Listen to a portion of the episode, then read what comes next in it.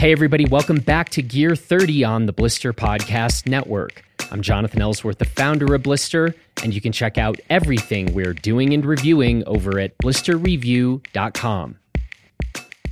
All right, folks, over the next two weeks here, we are about to go very deep into the world of ski boots.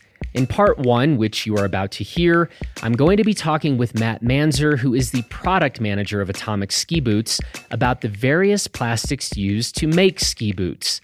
And then next week in part two, Matt and I will wade into the very murky waters of flex patterns. And as you will see, that is a much weirder and more complicated topic than you might think. And one very important note here I promise that you are going to want to check out our show notes to this episode on the website because they function as a very useful reference guide to the topics that Matt and I are going to be discussing here. You can find those notes on the navigation bar of our website, either under the podcast tab, just go to Gear 30, of course, or listed on the navigation bar under Reviews, and you then just click the word Reviews then go to the drop down menu where you can check out all of our Gear 101 articles, including these expanded notes to this particular episode. And on that note, it is now time to jump down the rabbit hole and hopefully get a whole lot clearer about the funny looking plastic footwear that we all use to go skiing. Matt Manzari, how are you?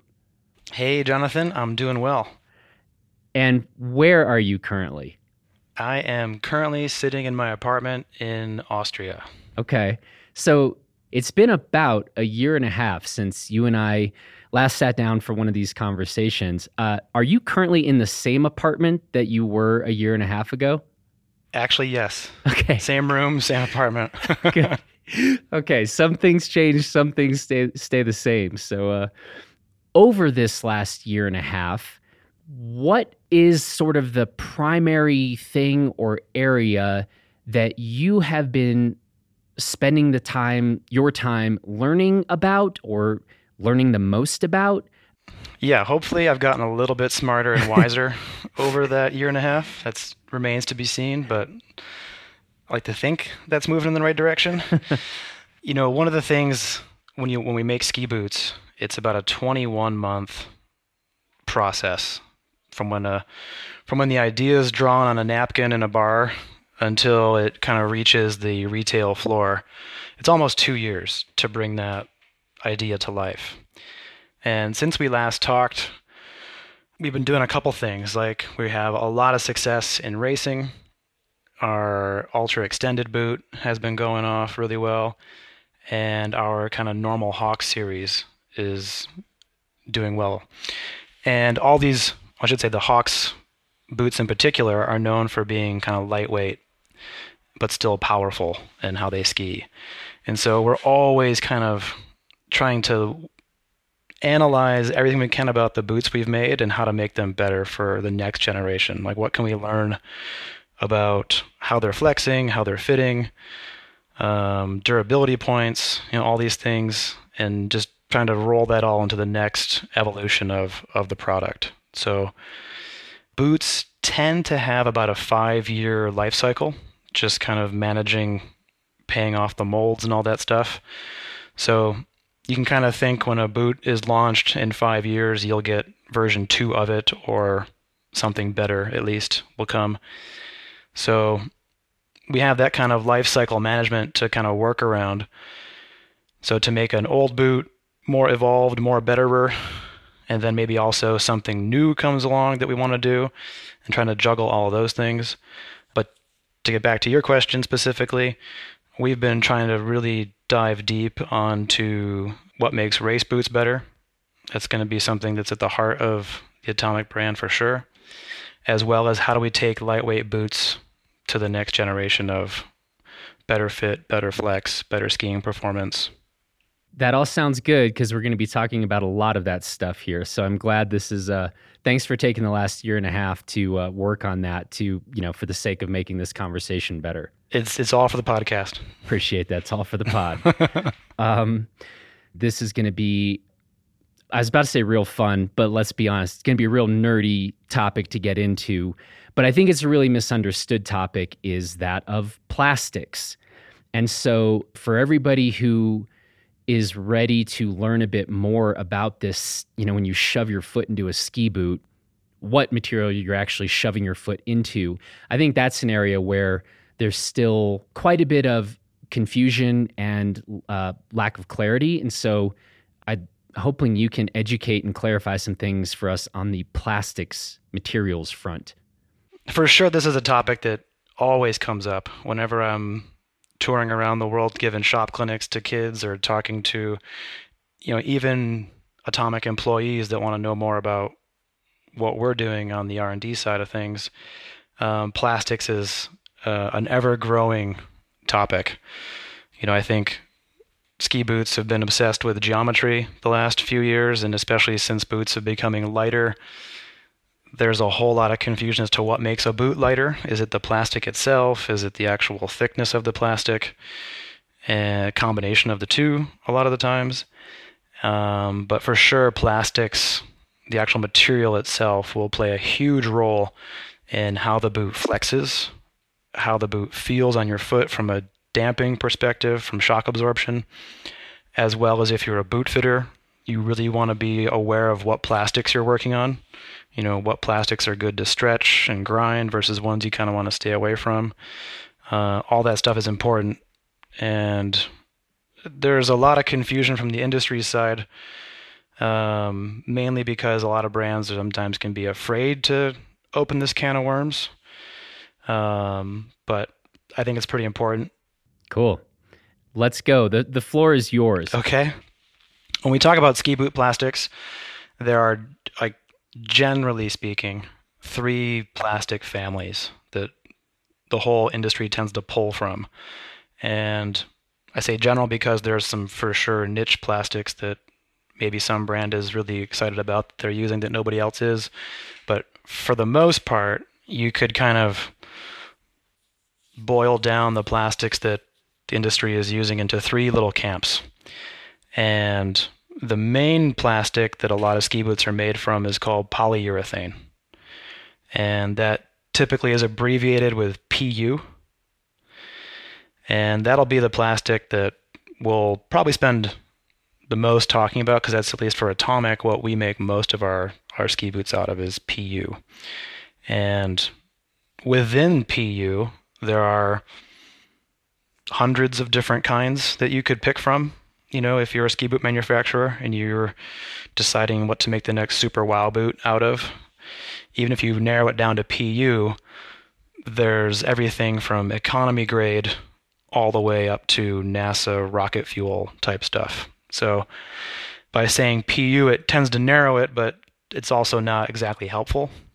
So you're you're saying there's there's still a wild variation. Exactly. Yeah. Like if you were to if you were to just say oh, let's put some gasoline in the car. Well, what kind of gas are you going to use? There's a huge spectrum that that could could be. But polyurethane is kind of like the the go-to plastic that most everybody wants to make their ski boots out of uh, when cost is not an option, for example. Um, so major first major family will be polyurethane. Uh, second major family tends to be what, at least what I would call polypropylene. And this is abbreviated typically with PP. And this kind of plastic is usually reserved for kind of the lower end, um, like kids' boots or entry level price point type stuff. And we will dive deeper into each of these, but that's kind of the, the basic gist of PP, polypropylene plastic. And then the third family is polyamide, the abbreviated PA. And this is kind of like the lighter weight touring plastic that people often tend to call Grilamid.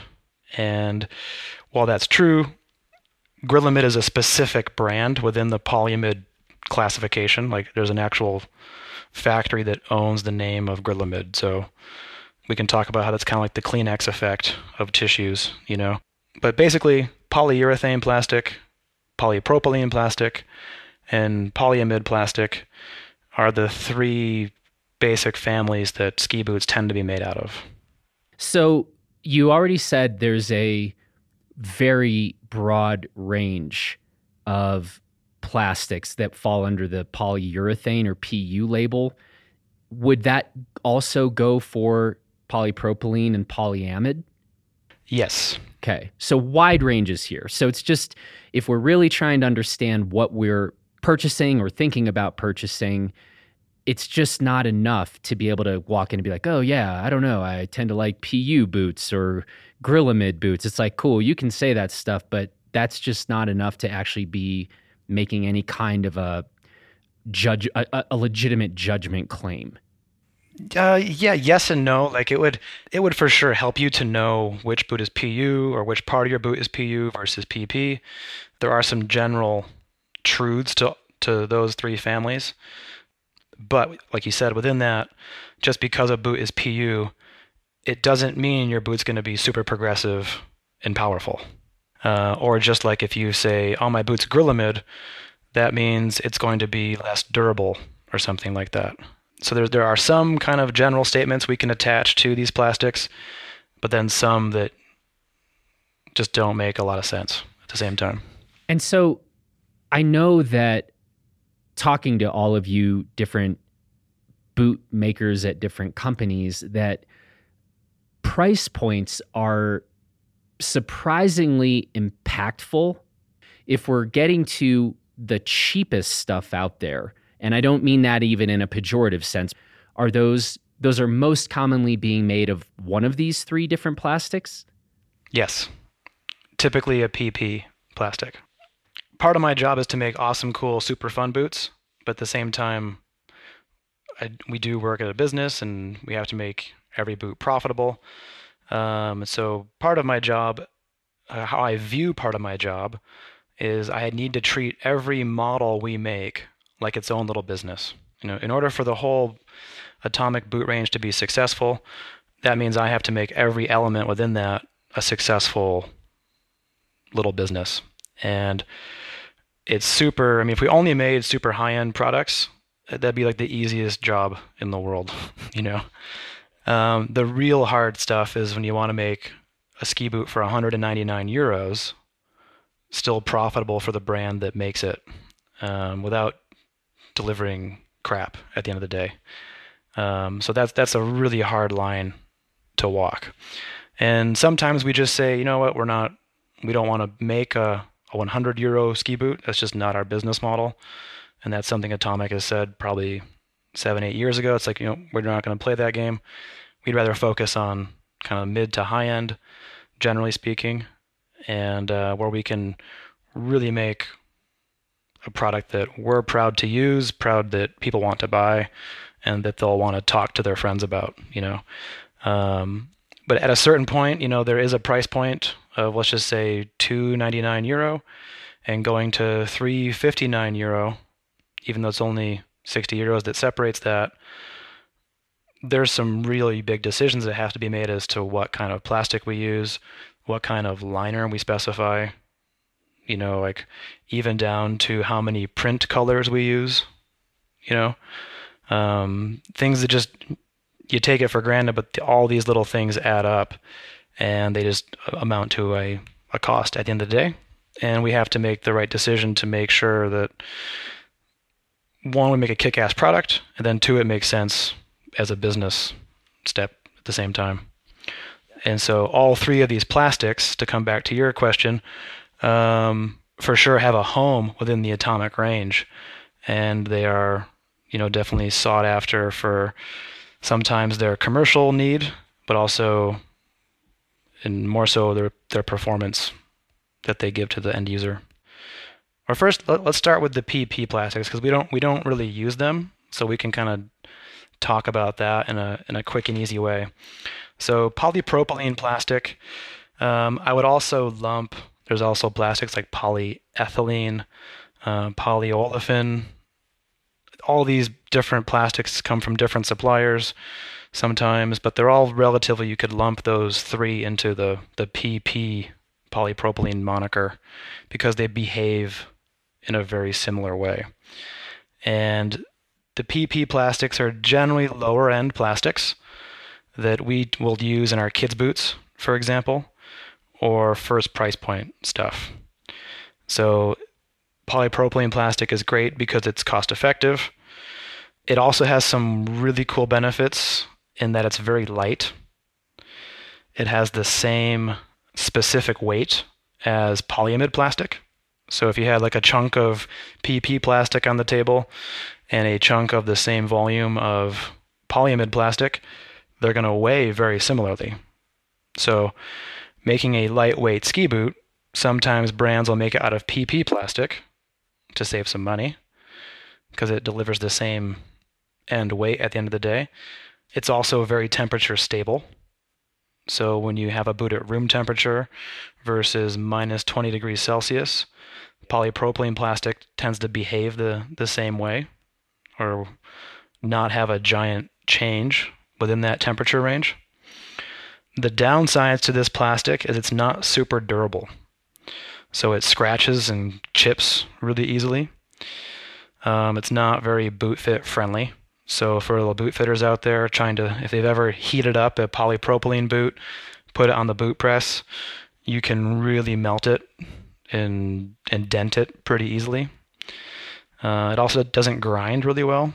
It tends to kind of, instead of dusting, like if you grind a PU boot, it'll grind super smoothly and it'll dust and flake away. Whereas polypropylene plastic, if you grind it, it just tends to melt and pool in this little collection. So if you don't know what kind of plastic you're about to work on and you put the heat gun to it, you can melt it pretty quickly. Or you can grind it and it just turns out like crap. So for the boot fitters out there, knowing when a boot is PP plastic versus PU is very helpful for you. And then the probably the last con for this plastic is it's not very progressive. It has a very linear feel to it. So when we start talking about flex in a little bit of the conversation, if you are searching for that perfect progressive flex curve that is like supple off the top but gets it ramps up and becomes steeper or stiffer towards the end, polypropylene plastics kind of feel the same from start to be, start to end. You know, there's not a big ramp up to them. So the more you put into it, it feels like it's not going anywhere. So that's why we would never use it on a high-end ski boot. It just isn't going to ski as well as you'd want it to. When we're talking about temperature stability, so it, a boot that's going to feel the same at a you know pretty warm temperature versus a very cold temperature. Are you saying as a generalization polypropylene will win over polyurethane or polyamide? So polypropylene is has a is more temperature stable than PU in general. We'll talk about a PU that is even better, um, but in general, PU is not temperature stable. if anybody's skied um, a race boot, for example, at minus 20 degrees Celsius, you know that thing is not coming off your foot very easily. um, so that's what we mean. It, it'll stiffen a lot in the cold, and it'll soften more when it gets warm out. And so polypropylene is not as affected by changes in temperature that much. So it's got some cool things going for it. It's light, it's temperature stable, but it tends to be those those pros tend to be overshadowed by the fact that it has not so great durability. Um, it's not boot fit friendly, and it doesn't have the the high end flex characteristics that good skiers are looking for. Yeah, from Atomic side, that just means we put it into the kids' boots. You know, when you're trying to find a, a little boot for toddlers and stuff, where they don't aren't really caring much about progressive flex uh, or boot fitting needs. It also helps to get to those lower price points that kids boots tend to live at. So for us, the adult range uh, for almost, I would say, 99% of Atomic's ski boots in the alpine world, not the touring world, will be made of some kind of PU plastic, some type of polyurethane. And as we kind of mentioned, polyurethanes um, have a, a, a very wide spectrum that they're available in. One of the cool things we do with polyurethane is this may be a long tangent, but I think it's pretty cool. Whenever the factory turns on in the morning and they start to heat up the injection presses and start to make a ski boot, you know, the first 15, 20 ski boots that they try to make don't look like ski boots. Like if they're injecting a lower shell that morning, the molds are a little too cold. The plastic isn't flowing through the mold the proper way, so you kind of you don't get a completely molded shell, injected shell. It looks deformed, incomplete, and instead of throwing it into the river into the ocean, uh, we recycle it. We we chop it back up uh, and remelt it again, and so we have a a type of polyurethane that we call recycled PU, and this is probably about 20%, maybe 30% of our ski boots are made of recycled plastic, which is pretty fun because you're just going to have this natural byproduct from when the molds aren't to their optimum operating temperature. They need to be really warm. And so the first the first boots that you try to make just have to get they're, they're garbage. You you could never make a ski boot from them. So instead of turning them into garbage, uh, we just we sort them into like their kind of more specific families within the PU world, and chop it back up and reuse it again. And you could make uh, in in practice, not just theory, a 100% recycled ski boot shell and cuff. The downside to doing this is recycled plastic can only be black because there's multiple colors mixed in. Um, it, it really is all chopped up and mixed together and remelted back down. So if you want to use recycled plastics, um, at this stage in the game, they're only going to be black. And if you had 100% recycled material, the stiffest flex that we can make is about a 100.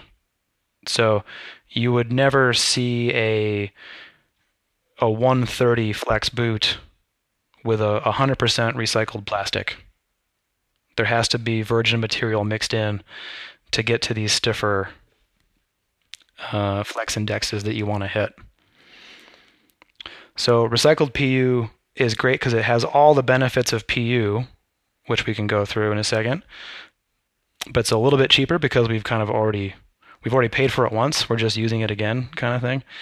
So we will tend to make our entry level adult boots out of recycled PU. So instead of using cheaper PP plastics that aren't boot fit friendly, it's been a, a big goal of ours to bring the boot fit characteristics all the way through our adult ranges as much as we can. So to the, the boot fitters have a boot that they can stretch, they can grind, they can memory fit, even at the opening price points. There's going to be four types of PU that we'll talk about right now. The first is recycled, but before we go a little deeper there, let's let's kind of talk about what's good and what's bad about PU plastic. PU plastics are really sought after in the ski boot world, especially in kind of the mid to higher end ski boots, because they've got a lot of good things going for them in terms of skiing performance, in terms of boot fitting. So if a boot has to be stretched or ground, this plastic behaves super well. It reacts super well to those uh, torturous devices that boot fitters put them through. Um, the plastic also is rather progressive in general. It's not always going to be progressive. I don't want to always blanket PU plastic as a progressive plastic, but generally speaking, um, when you're looking for having that smooth progressive flex with good damping characteristics, PU tends to be the plastic that everybody will gravitate to uh, in the manufacturing world. Um, it's also very durable. So, in terms of standing up to ski edges, scratching it, or rental abuse for rental operators, it's kind of the, the go to plastic if you want to have the longest life to your ski boot, generally speaking. The downsides to PU is it's by far the heaviest plastic that we'll talk about. So, in terms of its specific weight, it will be about 25% heavier than PP plastic or PA plastic. And this, whenever you pick up boots that are made from the various plastics and go, whoa, that's a lightweight boot, or wow, that's kind of heavy, the heavy ones tend to be in the PU PU family. Well, you know I hate heavy things, so uh, that's, that's that's why I would never ski a PU ski boot. Sure. just, just kidding. Anyway. um, PU is also, as we kind of alluded to earlier, it's not very temperature stable. So you'll you'll often see racers like in the springtime before they get into the starting gate, they're packing snow around their boots to get them to to literally chill out and get stiffer. Conversely, in the middle of February, they're the same people that have to go wait by the fireplace in the lodge for 20 minutes before their boots can come off. Yeah, I know I know that move.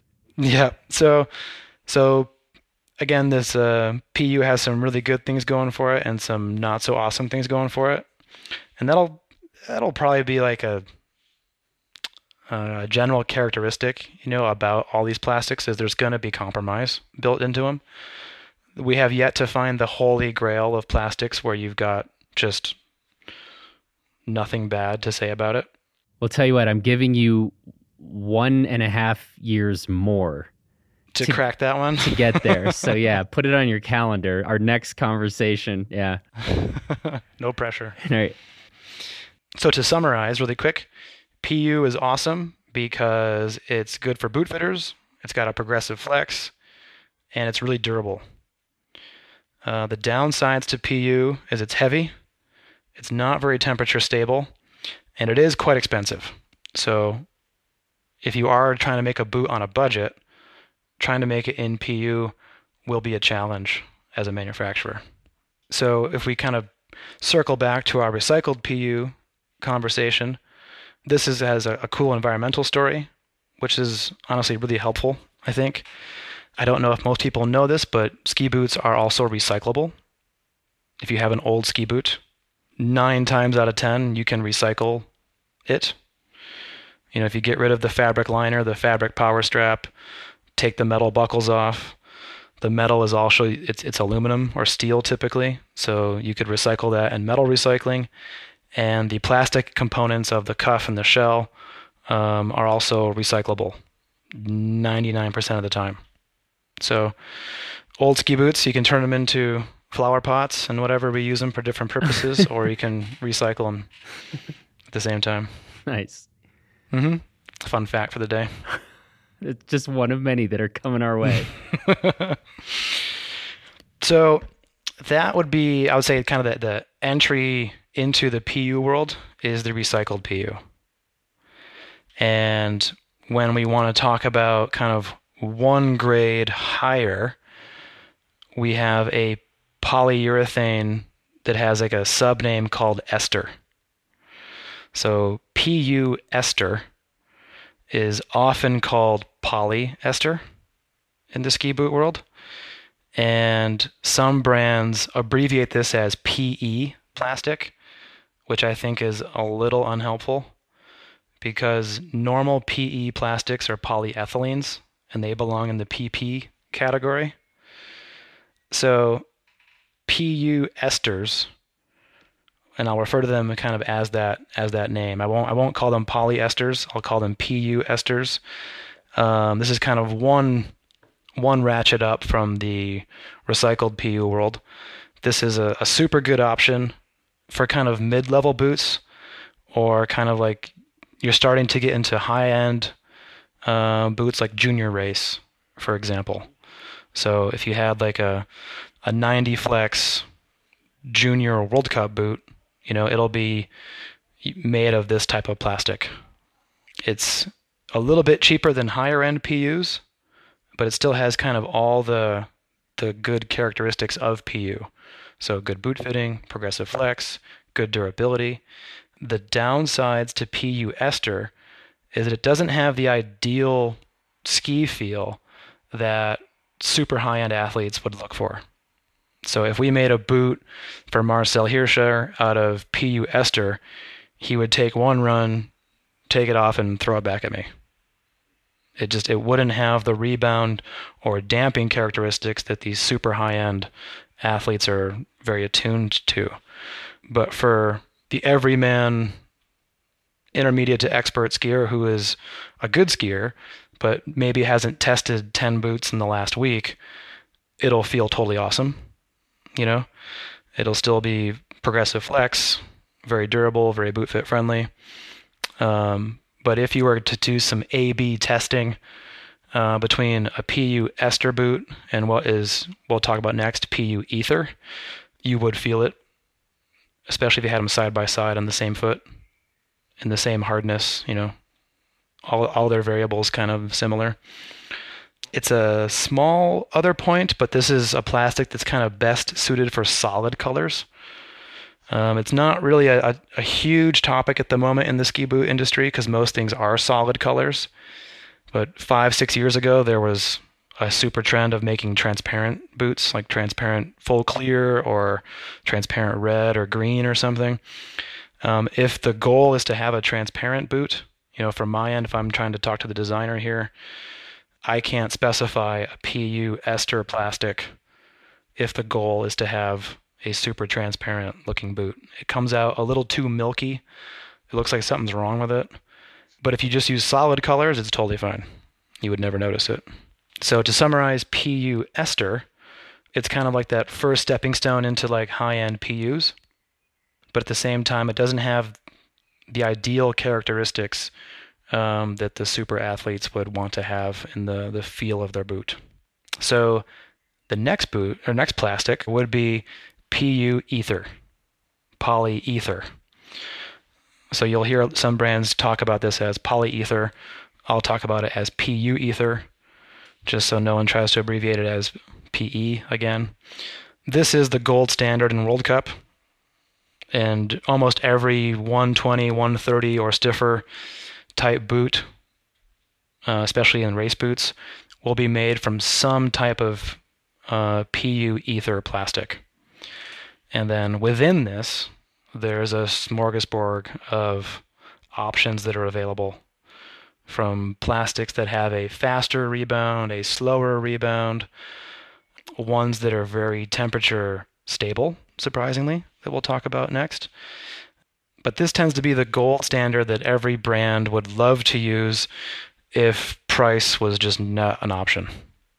This plastic is very expensive. Again, it tends to be used in race boots or that 130 price point and up, typically. It has everything going for it except that it's really expensive, it's heavy, and it's not temperature stable. And this plastic can be fully transparent if that's the goal. So, in its natural state, it's a crystal clear type plastic natural state sounds funny when you talk about plastics, but when we get the pellets from the from the supplier, the plastic manufacturer, um, it looks like glass beads, kind of thing. And so when you melt this down, and if you don't add color to it, you would get a crystal clear looking boot. I want that boot. I, I'm thinking of like Wonder. Didn't Wonder Woman have like a invisible jet or something. It was like a totally transparent. It was probably made from PU ether. Right. Actually. And yeah. I'm like, I want the Wonder Woman ski boot. Can you could you whip that up for me? Like uh, whatever. We could probably make something happen. Awesome. Well, this is I mean one of the things we do when we make a prototype. We either make it in black, just so we know that when you make a color in a, in the ski boot world, side tangent number two, um, the pigment, like I say, we're making a red ski boot. Um, the amount of red, which is called master batch, is the name of the dye, essentially the pigment that is used to turn the, the plastic from clear to red, is about anywhere from 2 to 5%. So if you have a, a ski boot, 2 or 5% of the plastic is, is that pigment. And as you go from 2 to 5%, you'll get varying hues of red. Sometimes it's Pink Panther, sometimes it's cherry red. So the, the more you go, the kind of a, um, will affect the intensity of that color. When we give boots to racers, they are very sensitive to this because if you have a master batch of, let's just say 6%, something really high that would probably never ever be used, versus 2%, they tend to not like the 6% because there's just less plastic in it there's too much color. So they can feel that effect on how the boot behaves when it when skiing. So too much color will affect in some way the boot's damping characteristics, its its flex, its rebound um, that they may like or dislike. So when we make a new color, especially for racers, it takes a long time to find a color that they are okay with, that they're happy with. So we'll we'll be one sticking with red for quite a while, I think, given the headaches that this can run into. So wait a second. What about my transparent boot? So if I make you a atomic redster in full transparent, an atomic redster, they're all 130 materials, for example, of the same exact family, but one is totally clear, one has the normal amount of red, one is black, one is, let's just say, white. And if you went and skied all of those boots, especially if you did A B testing, left foot to right foot, I think you would feel a difference. You know, especially if uh, depending what time of the year it is. If it's springtime, the black boot will for sure feel softer because the sunlight and the warmth will just affect it that much more. And the transparent boot, is it we can't can we say like that's probably going to be the stiffest feeling well it'll have its own feeling for sure its own feeling not but we can't say we can't generalize to say it will definitely feel the most or the least x out of these group of transparent versus red versus black? Yeah. Okay. It'll be kind of hard to narrow it well to, to say one one or the other. But if we lined them all up, we we could definitely make in-store like like room temperature, just put it on and flex it like it's in a store type of test, um, and you'd have different feels if you were paying it close enough attention. If you went skiing, they would feel differently on snow if you were paying attention. This is getting really specific, okay. and you'd have to be a really, I would say, you, your scruples have to be very fine-tuned to also not at the same time convince yourself that you're feeling something different. Placebo effect kind of kicking in. Matt, I'm a very principled reviewer. And and, and I and I feel all the feels. So I think I'm your guy you would here. be well qualified to be one of the persons that could do this well. when I was a boot fitter, but yeah, before I worked for Atomic, I was a boot fitter working at a shop in Vermont. I had a, a customer who was, in all other aspects, completely sane, normal guy. but he was totally convinced that clearer ski boots, like if a boot was transparent, it was warmer because sunlight would come in and kind of have like a greenhouse effect in the boot. I like he it. was totally convinced. And I, I couldn't argue with him. He's like, this is just warmer. So I'm like, okay, if, if, if you feel like that's a warmer boot. He's like, dude, what color are greenhouses? Are they black? Are they red? Yeah, totally. He's like, duh, science. They're clear. Right, Yeah, science. Right. And um, so yeah, every time he would come in for a new boot, he would purposely look at what was transparent and select from that. There's one plastic I want to ask you about. I believe it's pronounced Desmopan. hmm So in the world of PUs, we have even you know we have those subsegments of recycled or PU ether, PU ester, uh, or TrueFlex PU. If you go a level deeper, there are trade names to these plastics that various manufacturers will have, and one of the trade names in the PU ether world is Desmopan. This is a specific brand of plastic um, that is used pretty commonly uh, in the boot world. Um, it tends to be kind of a the go-to ether. The the PU ethers that are out there are usually a Desmopan, um, and then within Desmopan they have tons of options. Because you got to remember these plastic companies, they're not making plastics for the ski boot world. We are like a grain of sand in the beach of business that they do and like they're they're making coatings for cables you know hundreds of thousands of kilometers of cable gets coated in plastic coffee machines or car bumpers, vacuum cleaner parts, you know, stuff that just gets made in the billions of quantities. And when when we Atomic, even though we're like the number the second largest ski boot producer, we come knocking at their door for a plastic, they're like, "Oh god, these guys, come on." It's like peanuts to them.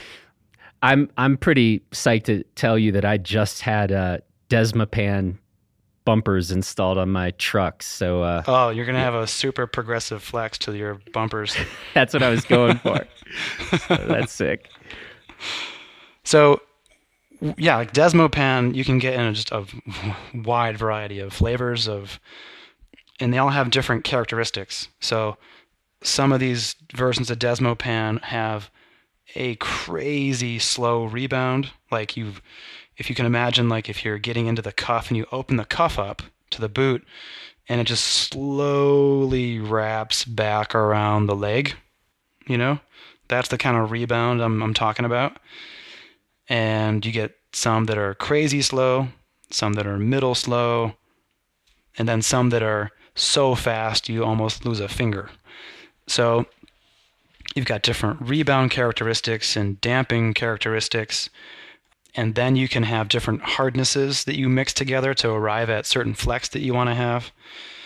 Um, so there's just a myriad of of options that we test uh, at a very nerdy level that would be way too much of a rabbit hole for your listeners would be so bored at that point i think. Um, if they're already not well, hopefully we, not well, we ain't done but, yet uh, so uh, exactly. yeah. Um, so desmopan backing up to that is a is a brand of plastic the way hawx is a brand of ski boot kind of thing and it, it, it's uh, widely used. I would imagine every ski boot manufacturer has some type of Desmopan in their range somewhere, especially if they're talking race boots. Um, we will use it on race boots and generally where ethers are used. So if there's a 130 flex that's not true flex, it's most likely some type of Desmopan. it's a hell of a name too like i want to i want to start a i don't know twitter account that's going to be my username probably Desmopan. Desmopan. yeah or i'm going to become a dj and uh, DJ Desmopan. there there you go yeah sick so many so much so much good can come from a discussion about plastics Right? yep, new dj names twitter handles It's all possible. cool back on track where are we Back on track. Uh, so PU Ether, just to sum up, is kind of like the general golden child of uh, the ski boot world. if there was no restriction on how expensive boots could be, I think brands would always use this plastic. There's just no reason not to if you if you aren't uh, worried about how expensive boots will be on the manufacturer side. and are we talking about like twice as expensive three times or like you know 50 a 50% increase is can you generalize that way Uh, like the PU ethers that we will use tend to be at least double the cost of the the, the next cheaper version of PU. Sometimes they're up to four times, but that's that's rare. Uh, but I would say double is probably a good safe bet. Which, when I'm building a ski boot and I look at what's called the bomb, the bill of materials that we have, when a plastic jumps by essentially two. If I double it, that that hurts sometimes. you start getting angry phone calls yeah, accounting is like, what's going on with that Yeah. one? Yeah. you're like it's cool it's this transparent boot i'm doing for jonathan ellsworth don't worry It's cool. We're doing we're doing a one-off for Jonathan Ellsworth. It's it's gonna be cheap. Don't, don't worry about Yeah. it We're gonna get the machine turned on for him. um, so I would say most brands. Let's just, I, I generally speaking, and if, if I get this wrong, some brands gonna hate me, but let's just say most brands tend to stop there with their PUs. There's nothing above that. Generally speaking, they haven't had a need for it. They haven't had the ability to make it typically. But a couple years ago, when we launched Hawx Ultra, we found with one of our plastic suppliers a special type of PU that has some really cool attributes to it um, that we've given the marketing name TrueFlex to this plastic. So this is a plastic that we use in the Hawx Ultra world, the new versions of Hawx Prime, some of the extended boots, even some of the backland boots, because it's able to be injected in really thin wall thicknesses. And it also has some really cool properties, such as being very stable at a wide variety of temperatures, hence why we call it TrueFlex. So typical PUs stiffen by a factor of five. If you had just like when when the BASF, for example, was one of our plastic suppliers, when they talk about temperature stability in their plastics, they've got kind of like a, a little chip sized standard piece of plastic, like a little rectangle. And when they do their own in house tests, um, they've got this PU, that PU, this PP, this PA, and they're giving all like the spec sheet of what's good and what's bad about the plastics. And the general stiffening factor of a normal PU ether is 5. So on their little sample chip, from minus 20 to, to plus 20 degrees Celsius, the flex is changing by a factor of, it's getting stiffer by a factor of 5 as it freezes. And this has a very tangible effect on your ski boot because we all know how a ski boot feels in store and then going skiing it feels differently. And this is due to the, the stiffening factor of the plastic. So normal PU has a stiffening factor of about 5. Our TrueFlex PU has a stiffening factor of 1.2. So that means it's it's very stable from minus 20 to plus 20. And this is what we use um, in a lot of our higher end boots because it's also more expensive than PU ethers. So this is a very cost prohibitive plastic to try to bring down to lower price points. But we try to use it whenever we can because it has a really cool benefit to uh, the end user. And you're you're currently using this in which line of boots or specific boots? Um, Hawx Ultra can only be made with this plastic. That mold series is uh, very is so thin and so specific that we can't use other plastics in this in the mold series. They just don't fill up the mold cavity properly. So we have to just we kind of eat it on the low end ultra boots a little bit, but we'll put it typically like in a men's range, like Prime Hawx Prime 120, Hawx Prime 130, Ultra Extended 120, Ultra Extended 100. Uh, we tend to call it out in the marketing. So if you go to the website, we try to label it. I'm, I'm 99% accurate unless they've made a mistake on the website. We call it out as TrueFlex PU wherever we use it because it has all the great characteristics of PU. It's progressive, it's super durable. Um, it's also a little more moldable. So if anybody's ever, as a boot fitter, if you've ever stretched a Hawx Ultra or one of the new Hawx Prime boots, you'll notice that like wow, these things mold crazy easily, um, as well as they keep their shape a little better too. They don't shrink back over time as much as other plastics would. Um, but the downsides to these plastics is they're crazy expensive. Uh, they're still heavy. They still have the same specific weight as other PUs, despite them being used on our lightweight boots, which we'll talk about next. And they're incredibly hard to color. So when we first started having these boots, a lot of our boot range was black and white. and we're to get a new color developed with these plastics takes the better part of a year to get right. It's really annoying. um, so this is one of the the points we were talking about earlier. There's just no perfect plastic yet. They're all going to have some kind of compromise, whether it's just they're crazy expensive, or they can't be colored right, or they're just not durable enough. There's always a little bit of give and take to these materials, so to speak. And this might be a, good time to kind of talk about one point about like Hawx Ultra.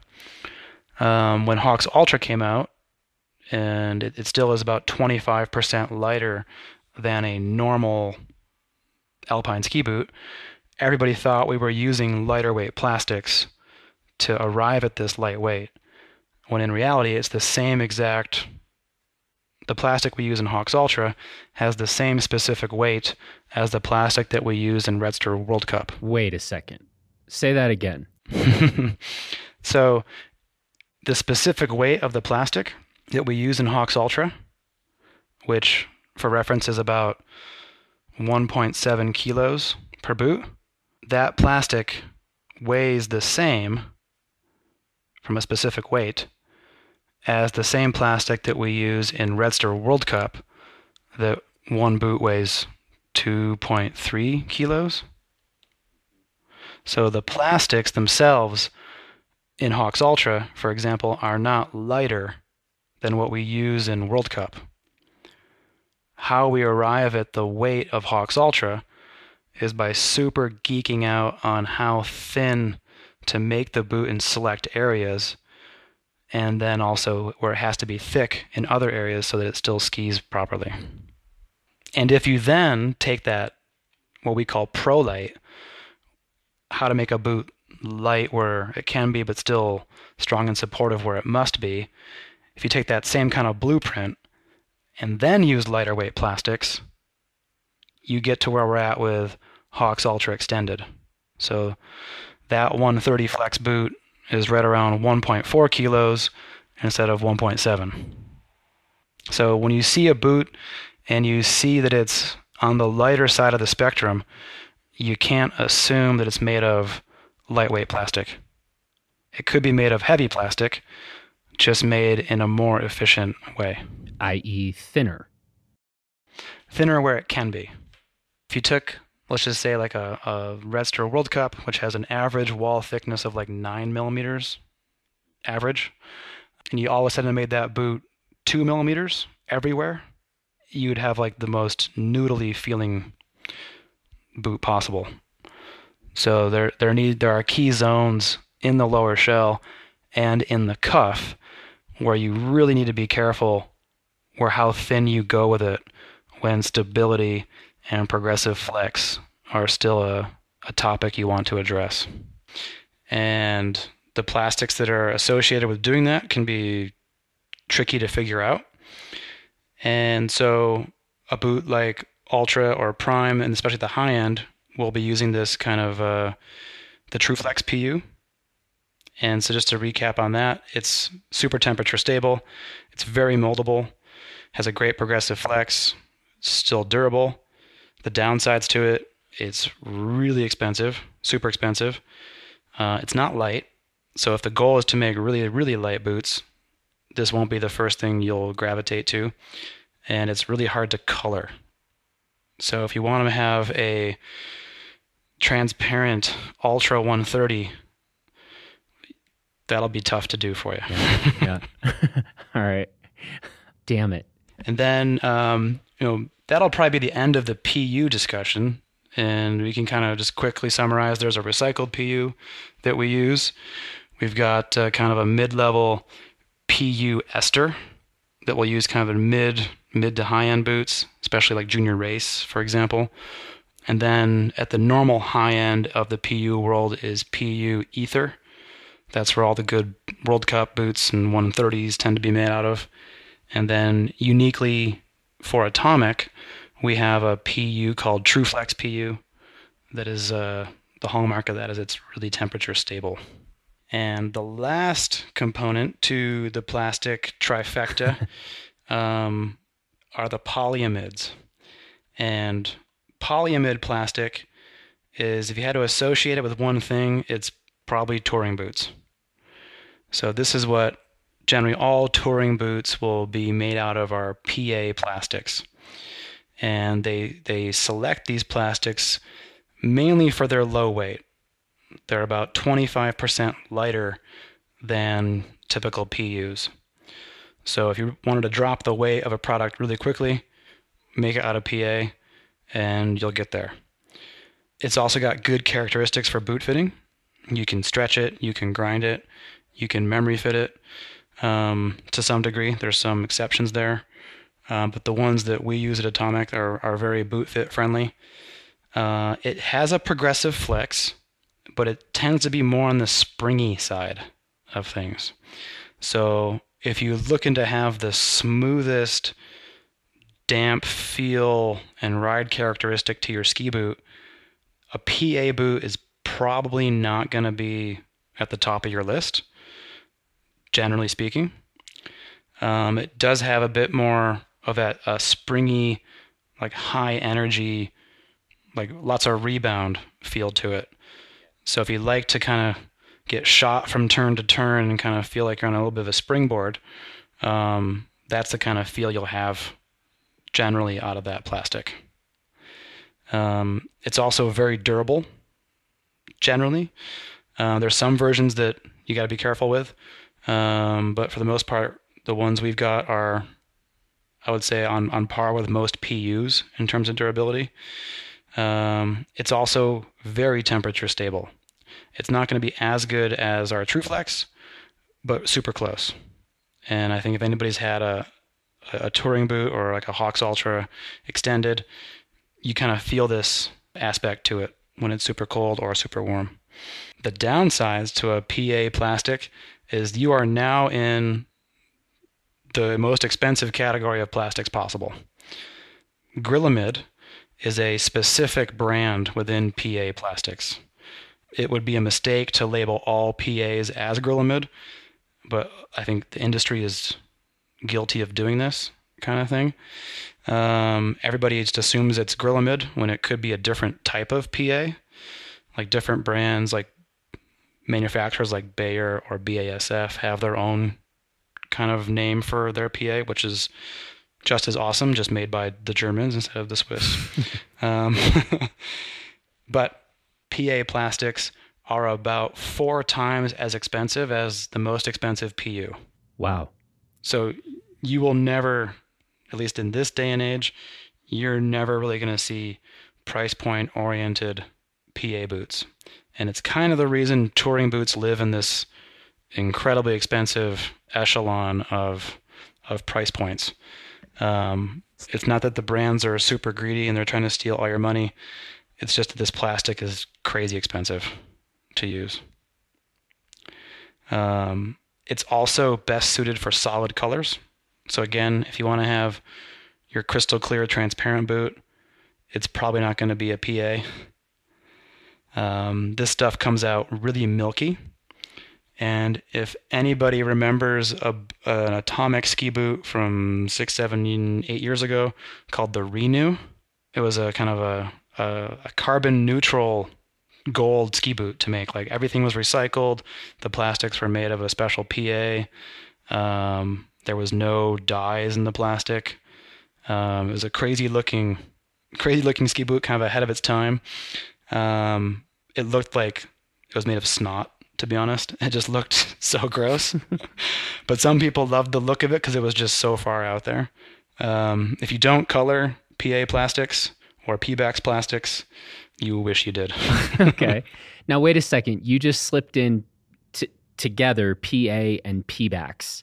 Yep. Okay. That's not 100% fair, but they, ch- they will generally get lumped together. If you just look at at least what's in touring boots, some brands like to use Pebax plastics. Some brands like to use Grilamids or Vestamids or Ultramids. They're pulling from the same general type of menu there.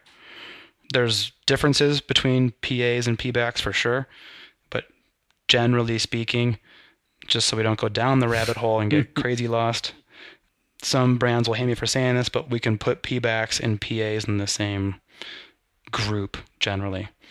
We no longer use Pebaxes in our boots only because they're a little bit harder to boot fit. If anybody's tried to stretch a Pebax boot for some reason that just it doesn't like to hold a punch or it takes way too much effort to get it to move just a little bit and you kind of get freaked out you're going to crack it or something. The plastic itself is totally awesome. Lots of brands have success with it. We just like to use um, Grilamids or other PAs instead.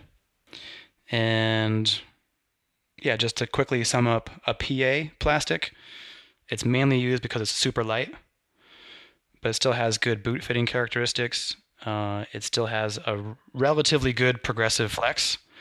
It's just going to be a progressive flex on the springier side of the equation, and it's very temperature stable. Downsides to it is it's just crazy expensive And looks like snot. and looks like snot in its raw state. I mean, potentially a pro, you know. If you're into snot, you would like it. Yeah. yeah. Sick. Well done. Way to way to march us through the plastics. Let's talk about how to tell what your boot is made of. Yeah. So let's just say you're not sitting at the internets. You don't have a brand's catalog in front of you. Um, so you don't really have the brand's information of what the boot is made out of at hand. Normally, not all the time, but I'm seeing more brands do this, which is good. Uh, it's something that Atomic does on all of our ski boots. On any injected part, whether it's a lower shell, on the cuff, um, on the plastic grip pad, for example, you will see a little stamp in the plastic. And there's it's usually like a with atomic at least, it's kind of a circular shape. And you've got those sometimes all three of those abbreviations, PU, PP, or PA. And the plastic we've selected for that model, there'll be an arrow pointing to the plastic that is used. So if you're a boot fitter and you're wondering, you know, before I heat this up, am I going to do something bad to the boot or should I not grind it? If you take the liner out of the boot and you have to look at each plastic element. So if you look at the cuff, you want to look at the shell as well. So if just looking at the cuff doesn't tell you everything about the entire boot, just the plastic element that you're looking at. So because if you don't know, cuffs are made separately from lower shells. They come out of different molds and often at different times. They're not made in the same day. So it's really helpful from at the factory level to know which cuff is which before it gets printed and labeled sometimes, you know. So they got a bunch of black cuffs lying around, which one's which.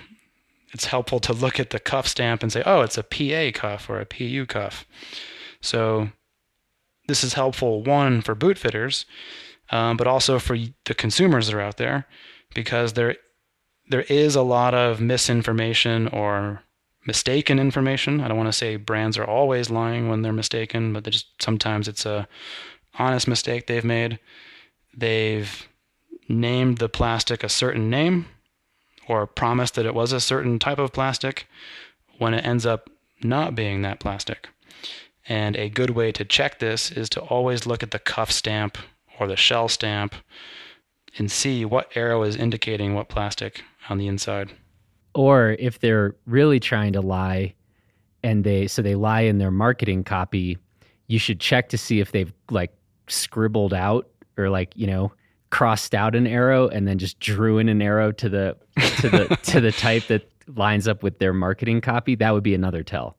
Yeah, usually they haven't gone that far to like cross out, like chip away the the stamp that's in there. Um, but it would be a nice you could you can see which brands are telling the truth and which ones aren't by by doing this uh, little little step. I like it. And yeah, this is going to get me into trouble with some people I know, but um, That's okay. We're here. it just a, is what it is. This is a safe space, though.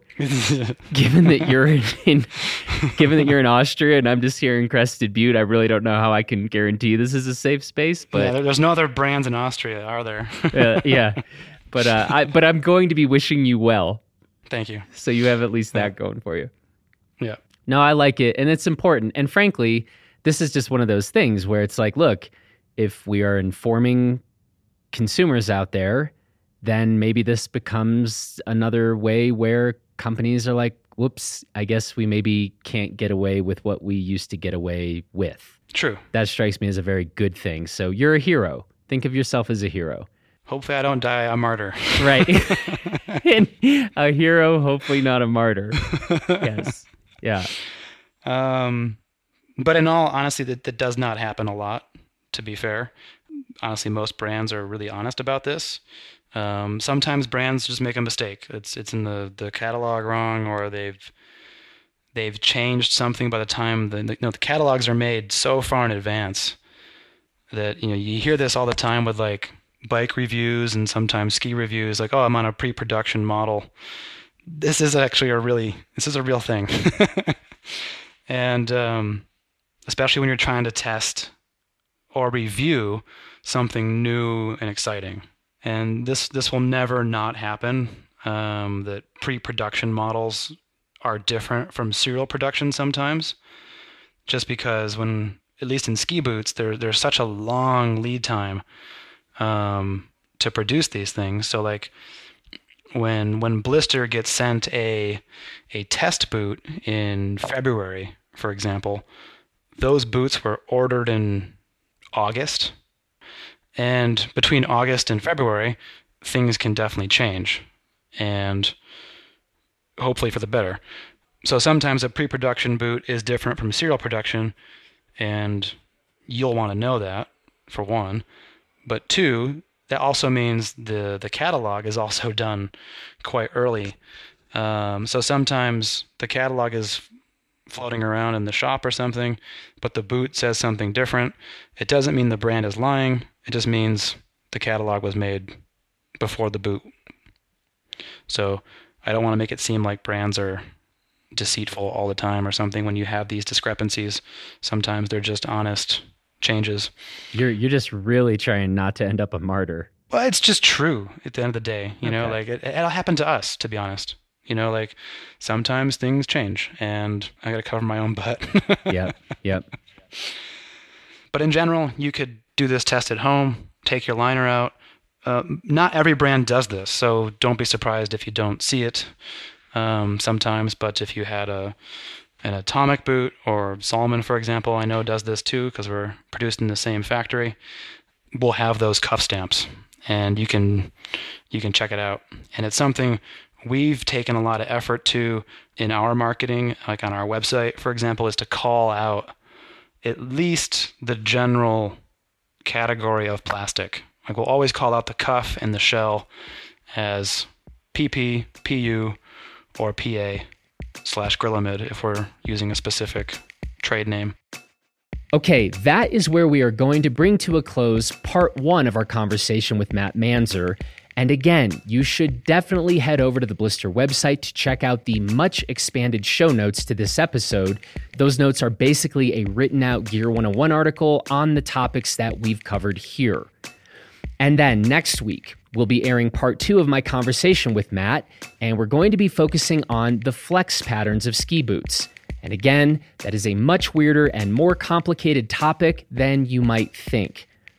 And if you are glad to have a place to come to really get into the weeds and learn a thing or two about your gear, we would very much appreciate it if you would leave us a rating or review in iTunes and also spread the word to your gearhead friends. Thanks, everybody. Please be safe out there, and we will talk to you again next week.